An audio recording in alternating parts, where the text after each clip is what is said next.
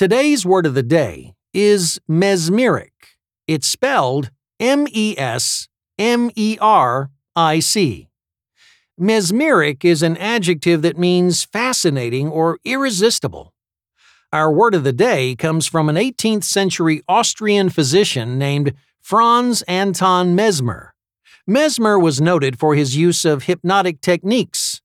Mesmeric is a synonym of hypnotic, but it may also be used in a more subtle sense to mean charming or alluring. For example, Lydia's mesmeric personality has played a big role in her success. Who doesn't want to be in the presence of someone so charming and delightful? Once again, mesmeric is spelled M E S M E R I C.